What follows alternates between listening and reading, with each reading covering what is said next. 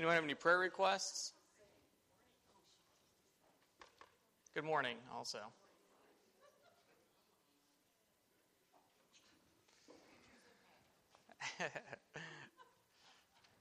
prayer request? Gary, how'd your surgery go? Good. You're here, so it's at least some good.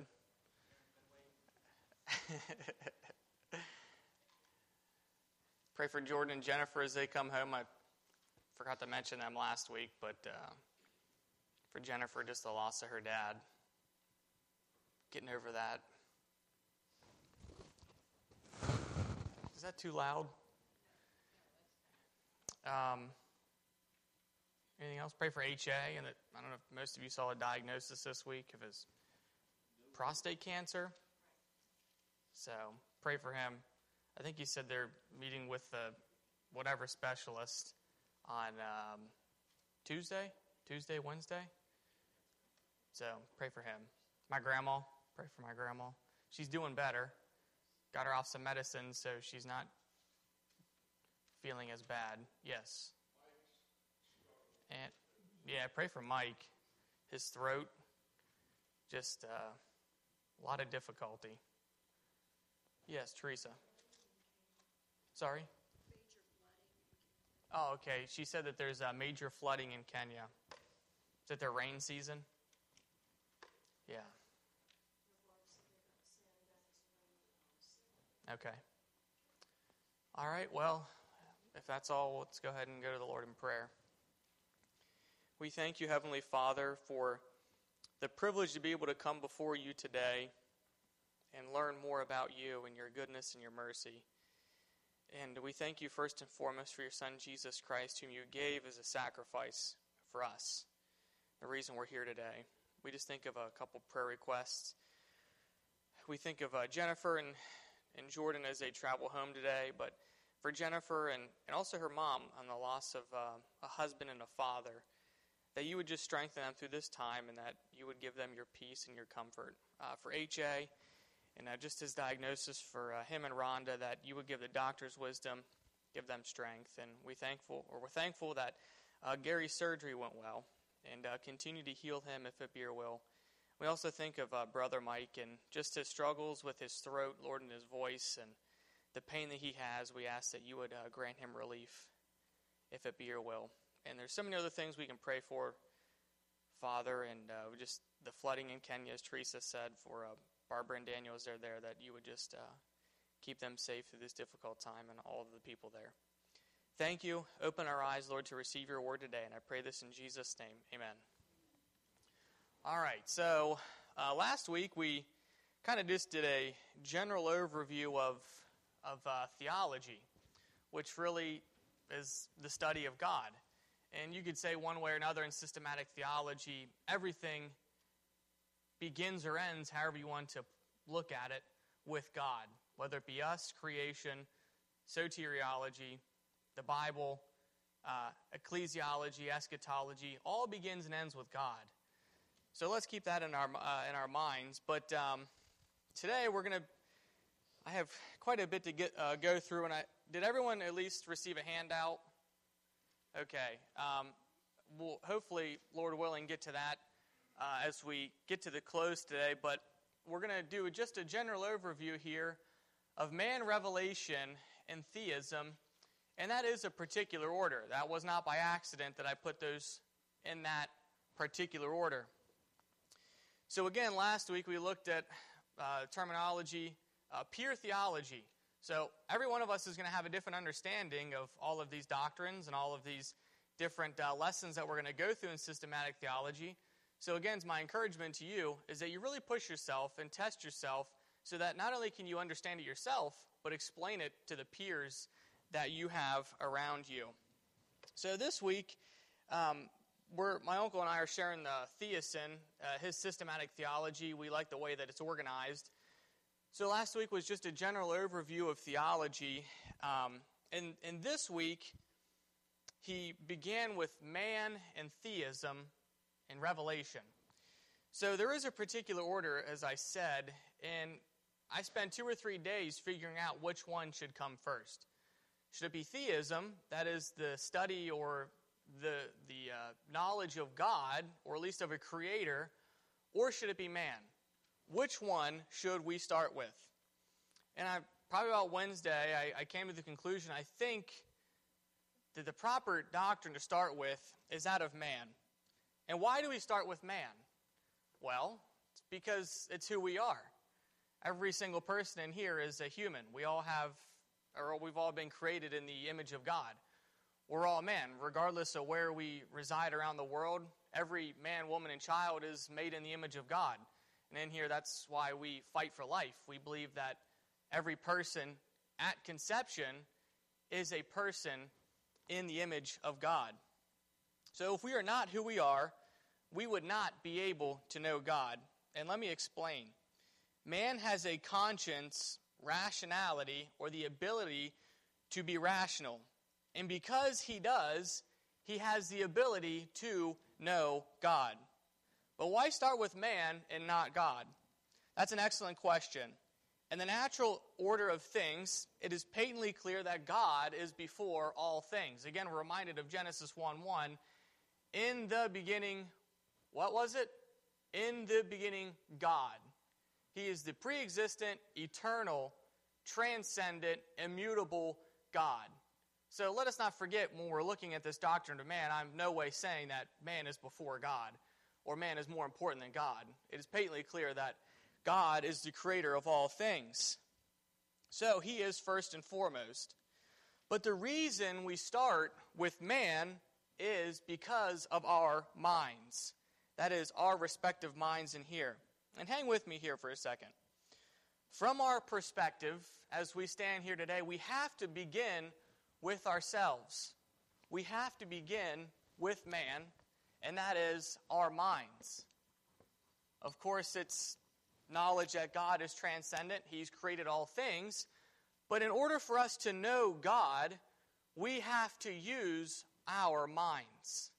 So God is out there, as you can think. God is in the universe, He's infinite. But in order for us to know God, we have to be able to think, we have to have knowledge, and we have to have our minds. All the knowledge we have about creation, ourselves, and others is found through and then into our minds. For us, our minds are the starting point of theology, that is, of knowing God. If we didn't have our minds, we would just be like the rocks a created thing, but no ability whatsoever to know God. It'd be like this Sharpie here. Is it's a created thing, it was created by man, but ultimately it was created and ordained and allowed to be created by God, but it has no rationality, it has no conscience, it has no ability to think or to know of God, but we do. So that is why in this study we start with mind.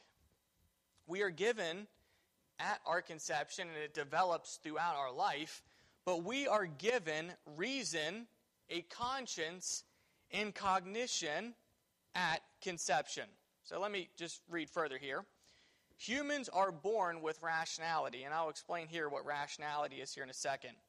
Although it's in different stages and it develops as we age. A newborn has the same mind immediately at birth as it does when it's 85 years old and taking its breath, or taking its last breath.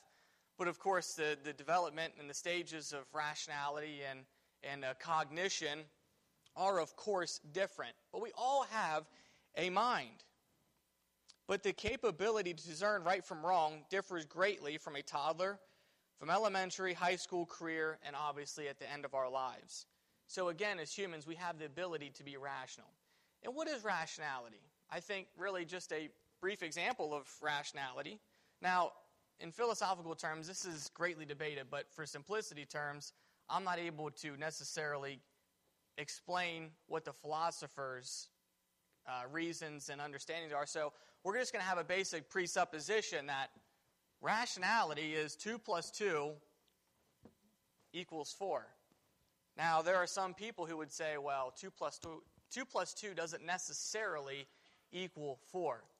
But for us in here, for us simple people, we understand, we can rationally think through that 2 plus 2 equals 4. And that's what sets humans apart from the rest of the created order, as we'll see here in a couple of minutes. Is we have the ability, we have a conscience, we have a rationale in our minds where we can understand and know God. So as uh, we get into Revelation here, does anyone have any comments or questions before I continue? And I hope as we continue along, I, am going to explain a little further um, what I what I mean here. So if you're a bit perplexed or confused, just hang with me because I think it will make sense here in a couple minutes. Anyone have any comments or questions? yes, Rick.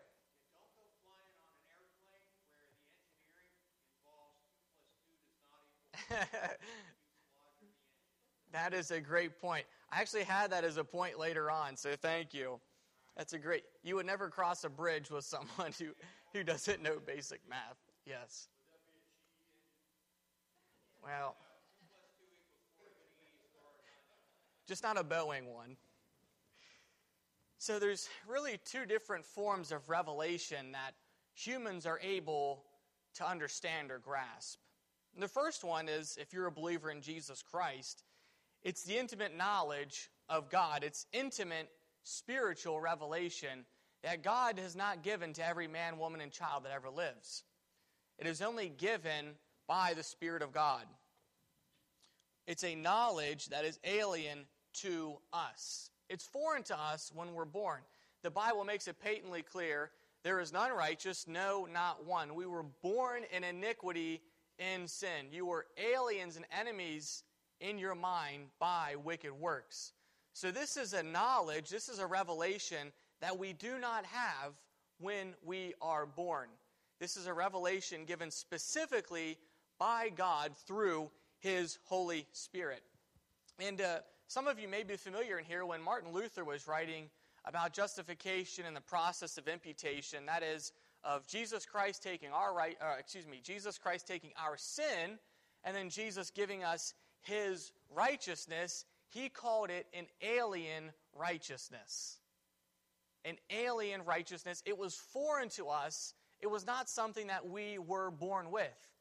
So it is with this type of revelation that's in our hearts and then into our minds. It is an alien revelation that we are not born with as humans. It is only through the Spirit of God. Again, Paul writing to the Corinthians, 1 Corinthians 2:14, because the natural man receiveth not the things of God. Why? Because of the hearts of stone. Their minds are incapable of understanding the things of God. As fallen man, this second type of knowledge is something, again, we're not born with.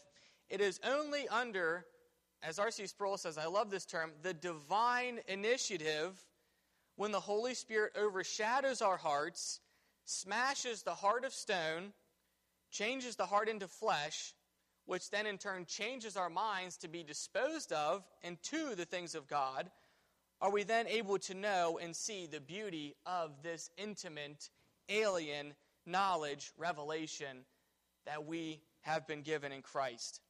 Really, it's Christ is King knowledge. Christ is King revelation. The Muslim doesn't have it, the atheist doesn't have it, the Hindu doesn't have it. Only those who have been changed in the likeness of Christ have it.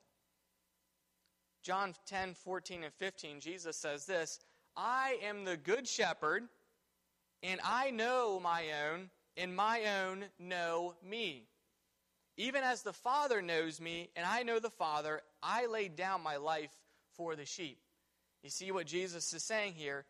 I know my own, and those who have the Spirit of Christ know through the direct, intimate revelation of the Holy Spirit, know Christ as their shepherd.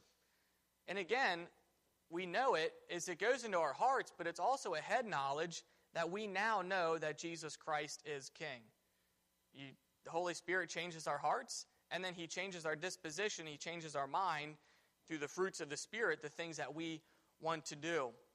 So that's the intimate knowledge or the intimate revelation that is given to us by the Holy Spirit. But it's not given, it's uh, excuse me, it's not given universally to all of mankind.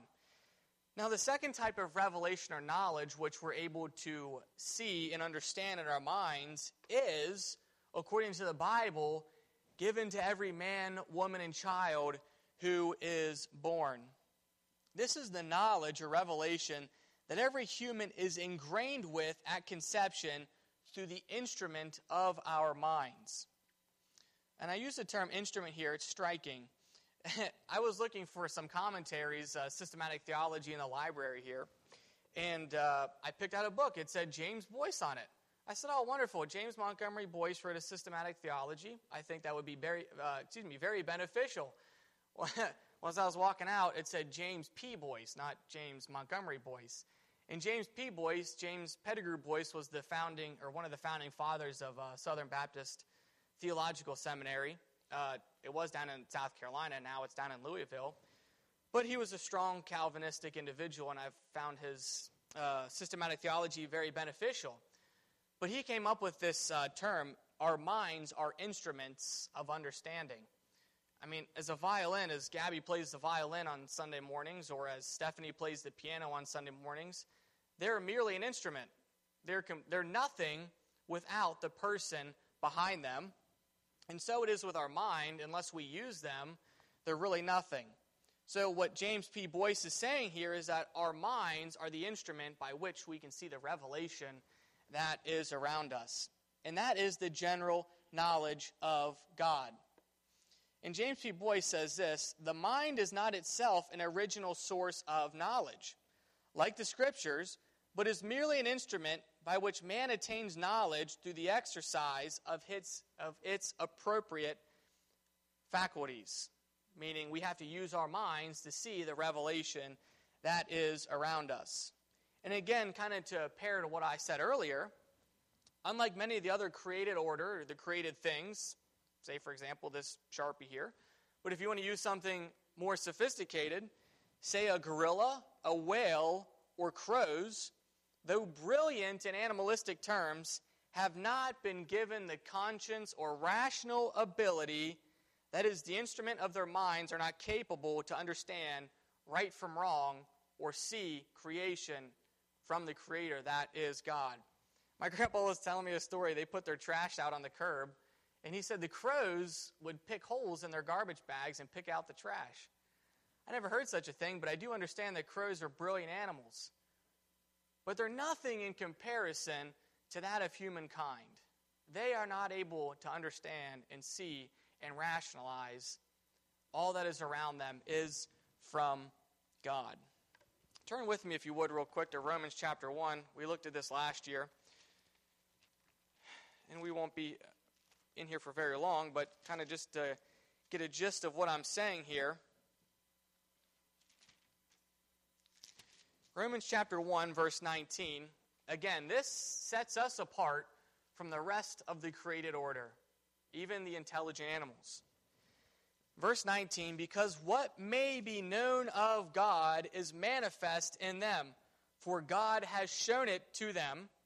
For since the creation of the world, his invisible attributes are clearly seen, being understood by the things that are made, even his eternal power and Godhead, so that they are without excuse. Because although they knew God, they did not glorify him as God, nor were thankful, but became futile or futile in their thoughts, and their foolish hearts were darkened. So the Apostle Paul is not just condemning the Jews here, he's not just condemning the local Greeks, he's not just condemning the Romans. He has put, through the inspiration of the Holy Spirit, all mankind under the condemnation of refusing to see and believe that the created order points to God. And that is the second type of knowledge or revelation. Every man, woman, and child ever born. Now, you can get into the case of people with special needs and low IQ people. That's a different discussion.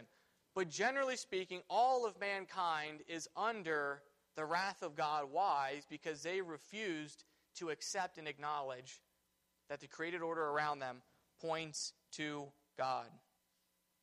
The general knowledge is found externally.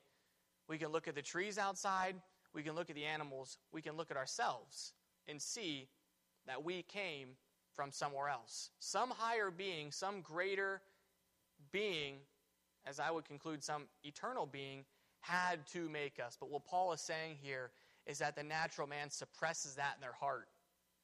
They despise that. They hate that. They hate to know that they were created by someone greater. Why? Is because I think the inerrant uh, sin within inside of us is pride, wanting to boast and proclaim ourselves as our own gods. But nonetheless, it's still true is that what can be known of God is all around us in the created order. Nevertheless, again, the mind is universally the same in humans. With our minds we think, with our minds we know, and with our minds we can reason. Now, this is, uh, again, going back to cognition and rationality and us being able to think, unlike the rest of the created animals. And uh, this is from Psychology Today, which I uh, found kind of fascinating. Something that we understand, we get our rationality from God, our ability to think from God. Why? Is because we're made in the image of God, unlike any other creation. But psychology today and these psychologists are dumbfounded where humans got their reason from. And listen to this. One of the great mysteries of science is how the physical molecules we humans are made of, the same things everything else in the universe is made of, give rise to the mental state of awareness and hopefully understanding of what is going on around us and to a considerable degree inside our own bodies and minds. The how of consciousness of consciousness has been dubbed the easy problem of consciousness. Even, even more puzzling is why we have such awareness. The psychologists, the intellects, the wise, as Paul would say in 1 Corinthians 1, of this world are dumbfounded why humans are different from the rest of the created order. I think personally that's a kind of a hole in the argument of evolution. Is where in the line, millions of years ago, did humans just suddenly develop this ability to think and to reason unlike any of the other created animals? Gorillas, again, are brilliant, but they have not the capacity to know right from wrong that humans and mankind does. And they go on and they say, philosophers have been trying to figure out what consciousness is and what grand purpose it serves since Socrates strode the streets of Athens. It may be that no one will know why consciousness exists until physicians can explain why the universe exists or scientists understand the relationship between the mind and the body. Again, isn't that dumbfounding? All they need to do is open up their Bibles to Genesis chapter 1 and Romans chapter 1, and they can see the answer. We have been given a rationality and a consciousness, the ability to be able to think. Wise because we're made in the image of God. We are the chief pinnacle of creation.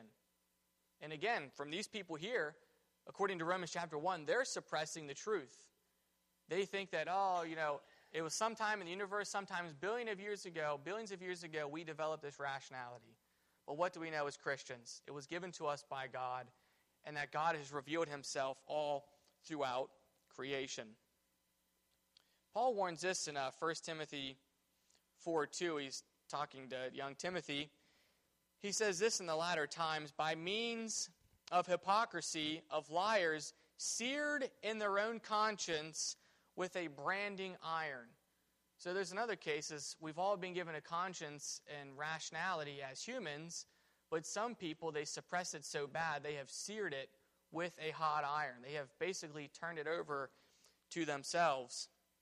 I think perhaps you see an example of this in the Old Testament with the Exodus. And we see where God, as it were, hardens the heart of Pharaoh. Now, God hardening the heart of Pharaoh was a withdrawing of the general grace that God had given to Pharaoh and the Egyptians. General grace is our consciousness. General grace is the ability for us to look outside and see the created order. But when people harden their hearts, God will withdraw that reasonableness, that rationality, that conscience, and their hearts will become harder. They will, as it were, spurn even more the knowledge of God. They will hate the thing, they will hate God even more and His created order and flee even further from God. In Romans 1:18 for the wrath of God is revealed from heaven against all ungodliness and unrighteousness of men who suppress the truth in unrighteousness. The danger of man is suppressing the truth and God turning their heart over to the natural inclinations of man, i.e., their sin. See, for example, Pharaoh. So I hope I you were able to see the difference between the intimate revelation that we're given, that we can see in our minds, that is the knowledge of Christ, and the general revelation that all man will be held accountable for on the day of judgment, as Paul says in Romans chapter 2. So, as uh, we finish up here, just briefly, man and revelation, anyone have any comments or questions?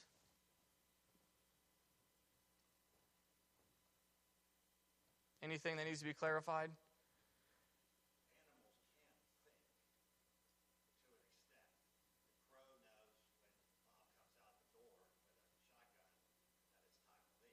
Correct. Yes.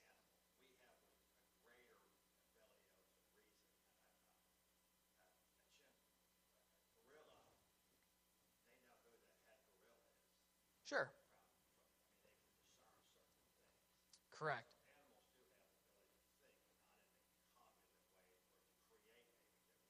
Yeah. I would say they don't have the ability to I guess you get in the Psalms, Proverbs, you know, the rocks fall down and proclaim the name of God. But the creatures outside of hum, uh, humanity does not have the ability to intimately know God that we do. Correct. Uh, I always think of this. I think it was in 2016 at the Cincinnati Zoo. Remember Harambe, the gorilla? When the kid fell in the enclosure?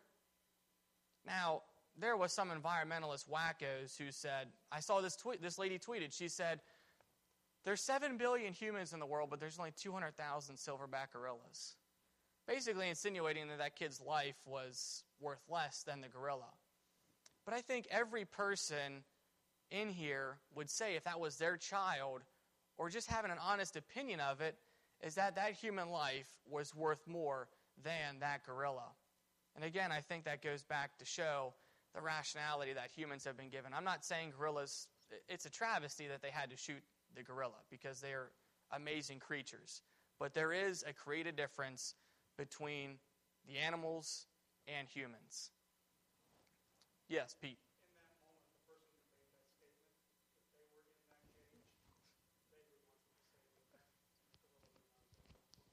Hundred percent. I think someone actually responded and said that. Well, why don't we put you in there? But there, there is truth to it. I mean, it, it, it sounds crass, but there is truth to it. Every person knows that a human, intrinsically, they at least think themselves more important than humans.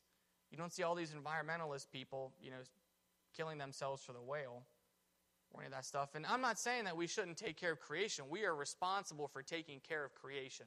But humans are more important than the created order. Why? Because we see this man was made in the image of God. We have been given responsibility over creation.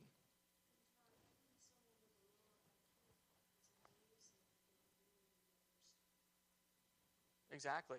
Teresa said even people with a lower IQ, it's amazing their, un, their understanding of God still. They still have the ability to know and, and understand the basic premises of God. And of course, there are severe cases where someone may be severely handicapped, um, but I think that's a different discussion for a different time.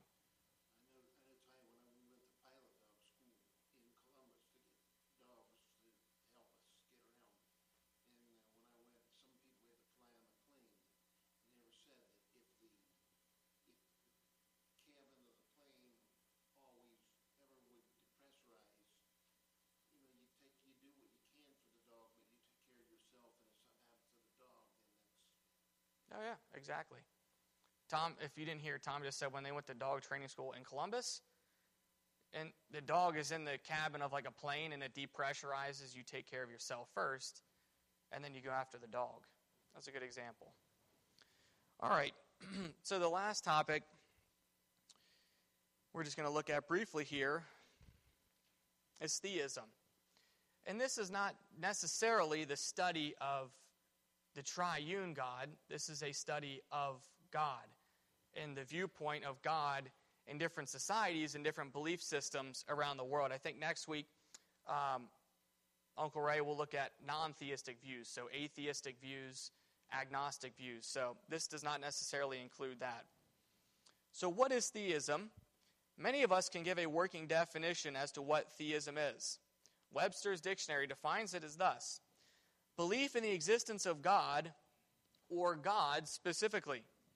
Belief in the existence of one God viewed as the creative source of the human race and the world who transcends yet is immanent in the world.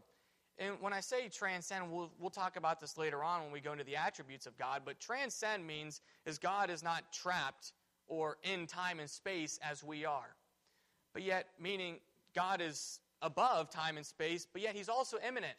We're also able to see God again in the created order. We're able to see him when we look outside and we see the trees and we see ourselves. So that's transcendence and that's immanence. And that's really a basic tenet of theism. Now, there's really four beliefs that Thiessen uh, list here for uh, theism. The first one being is belief in supernatural power or supernatural powers, plural. And uh, this is, I kind of like to think of the, I always have like a picture of an old lady, and you ask her, you know, what are your religious beliefs? And she just says to, she just kind of whispers to you in a low voice, I'm a, I'm a spiritual person.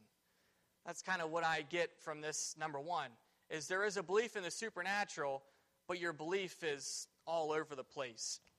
So number one is belief in the supernatural.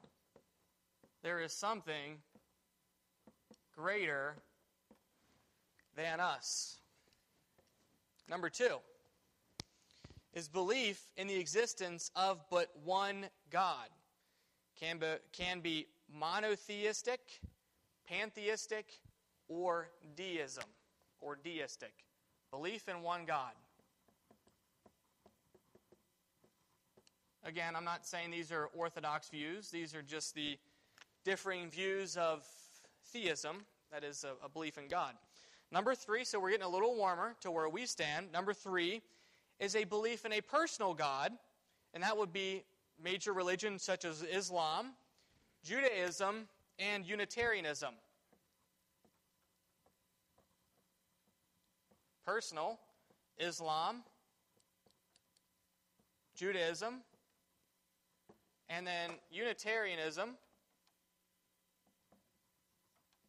is they would probably try to masquerade themselves as Christian. At least some of them would, but they believe just in one God, God the Father. So that's number three. That's the third view of theism. And number four is the belief in a personal God, both immanent and transcendent, exists in the Trinity. So this is the Orthodox view of theism, that of what we believe. This is the only true and authentic view of God.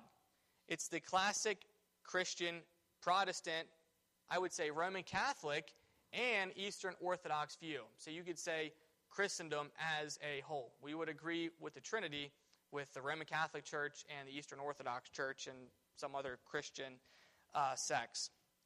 The Westminster Shorter Catechism has this definition of God. They say, God is spirit, God is infinite, eternal, unchangeable in his being, wisdom, power, holiness, justice, goodness, and truth. That's the Westminster Shorter Catechism on God.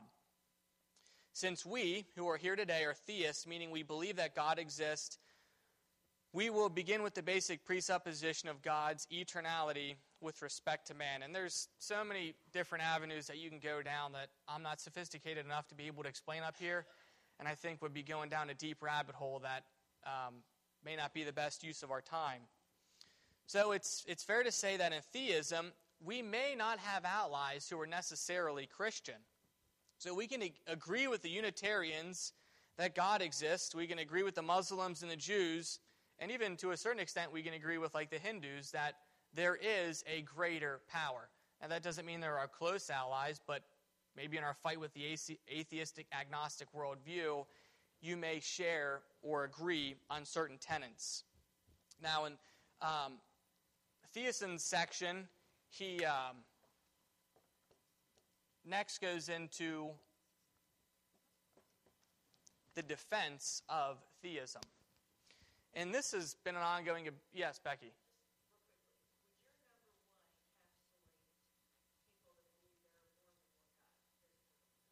Uh, yes. Yep. It's uh, yeah. There is a polytheism there. Poly me. Yeah. Correct. There. Yeah. Yeah. Uh, number one can't have numerous gods. So you can have like the Hindus and uh, other other pagan religions. So that's a basic overview of theism.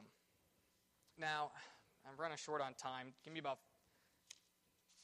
I knew I, I had too much stuff this week, but couldn't help myself. Um, everyone got a handout? So these are pretty much just the, the notes that I, I typed up, and I thought it was beneficial. Um, not that we're going to be able to memorize or know all of these things in here, but I think it's uh, very good for each Christian, at least have a general understanding of apologetics and the different ways that we can defend God. Why? Because Peter tells us we're supposed to give a reason for the hope that is within us. Now, that does vary greatly with certain Christians, theologians. There's a, a varying degree of uh, apologetics in the way you go about defending theism on the, on the theological uh, spectrum. So, how can we prove the existence of God when we're asked by atheists or agnostics? So Thiessen lists the first one. A, God is intuitive to our nature.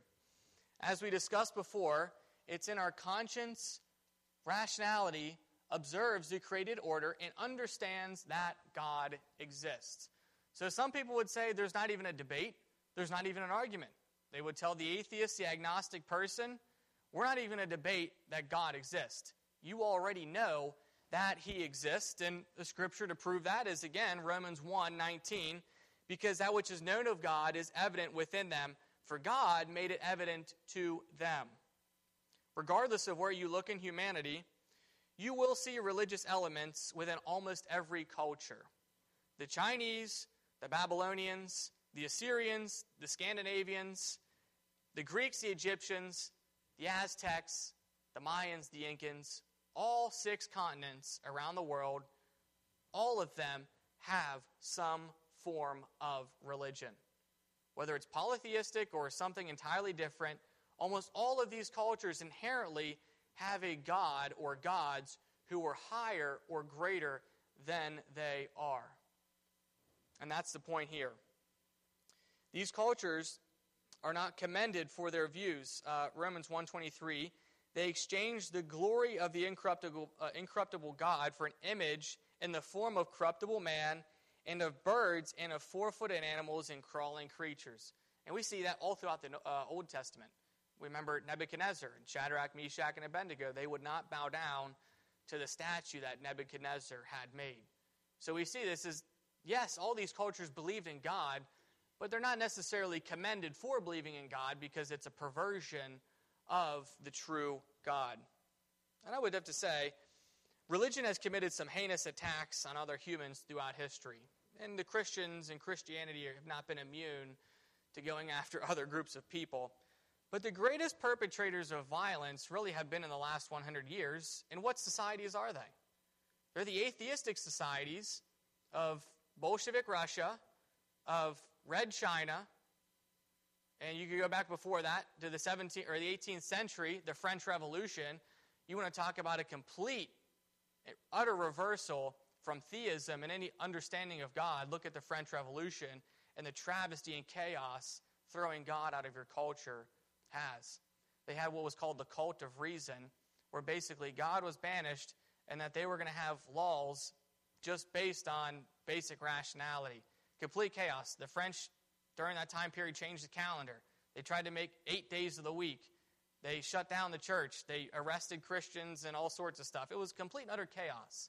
So I think we can say that atheistic cultures, generally speaking, are far more chaotic than even other religious cultures. And again, I, I need, to, I need to hurry up here. Uh, B, the existence of God is assumed by scriptures. Now, these are two main schools of orthodox theological thought B and C. So, B is what's called the presuppositional argument. It starts with the presupposition of all knowledge. And really, the, uh, the one who came up with this theory is uh, Cornelius Van Til. And he was a, uh, a uh, professor, I believe, at Westminster Theological Seminary in Philadelphia, Pennsylvania. Some of you may know who he was. He's since passed away. But he was the main perpetrator of this belief. He says the only proof of the Christian position is that unless its truth is presupposed, there is no possibility of proving anything at all.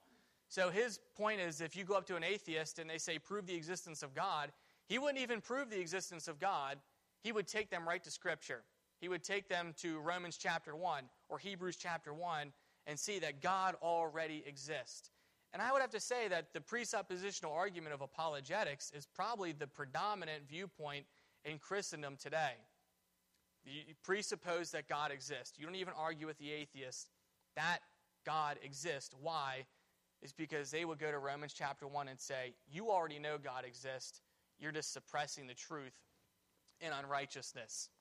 And then C, belief in God is corroborated by belief in arguments. And this is really classic apologetics. And you have five, five different ways of really going about defending God and the belief in the existence of God. The first one is the cosmological argument. Oliver Buswell states if something now exists, something must be eternal unless something comes from nothing. Basic deduction. Would any scientist say that something comes from nothing? No. If they did, they'd be thrown out of their university, rightly so. So the argument here, the cosmological argument for theism or for God, is that something has to be eternal. Something intelligent must be the first cause. The next one is the teleological argument. Some of these are better than others, as we'll see here. Order and useful arrangements in a system imply intelligence and purpose in the organizing cause. The universe is characterized by order and useful arrangement. Therefore, the universe has an intelligent and free cause. Some scriptural support for that is Psalm 19:1. For the choir director, a psalm of David, the heavens are the telling of the glory of God, and their expanse declaring the works of his hand. This argument is saying is that since there's order in the world, it has to come from an orderly being that is eternal.